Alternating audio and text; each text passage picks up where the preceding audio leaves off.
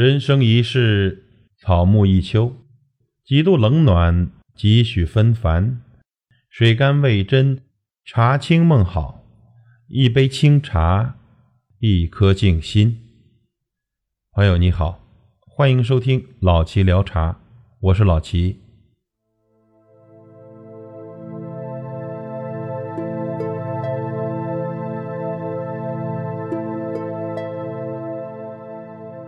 这很多朋友呢，到了冬天总是手脚冰凉，怕冷怕风。其实呢，这是体寒的表现，也就是人们常说的寒性体质。那么，什么是寒性体质呢？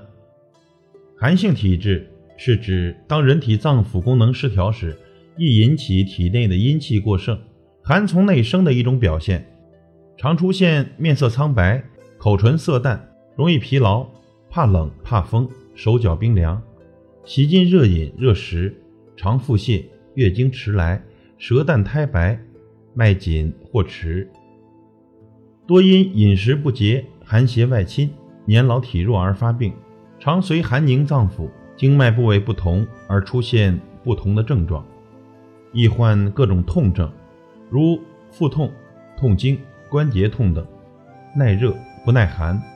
应以温中散寒为总治原则，平素注意调护，改善寒性体质，防止疾病发生。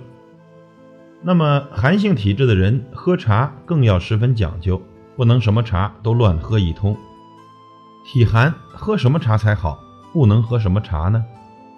今天呀，咱们就来聊一聊体寒的朋友喝什么茶好，希望对您的健康有所帮助。寒性体质的人。不适合喝柠檬茶，柠檬茶中含有大量的维生素 C，同时呢酸性较大，对胃部的刺激较强。寒性体质的人不适合喝柠檬茶，偶尔喝一点没有问题，但不适宜作为长期的饮用。寒性体质的人还不适合喝绿茶，这绿茶属于冷茶，寒性体质的人尽量少喝。这绿茶的功效主要偏向排毒、防止疾病方面。但不属于暖胃护胃的茶类。那菊花茶呢，属于寒凉的茶类，平时呢也应该注意食用。